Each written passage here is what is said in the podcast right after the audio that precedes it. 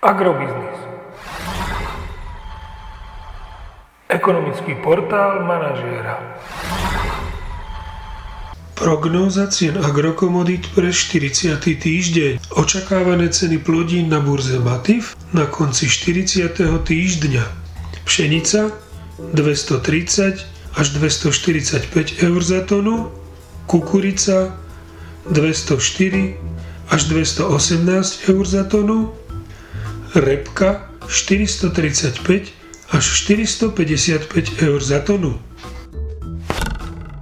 Slovenské ceny jatočných ošípaných by sa mali v tomto týždni pohybovať v pásme 2,28 až 2,38 eur za kilogram jatočnej hmotnosti.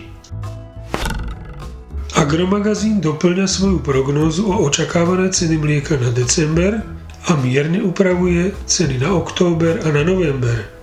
Od decembra by malo dôjsť k rastu ceny surového krávského mlieka na našom trhu. Ceny benzínu Natural 95 by v tomto týždni mohli poklesnúť o ďalšie 3 eurocenty za liter a tak sa dostať na úroveň 1,67 eur za liter. Ceny nafty zrejme poklesnú len o 1 eurocent za liter a tak sa dostanú na hodnotu 1,715 tisícin eur za liter. Podrobnejšie informácie nájdete v aktuálnej prognóze na portáli Agrobiznis.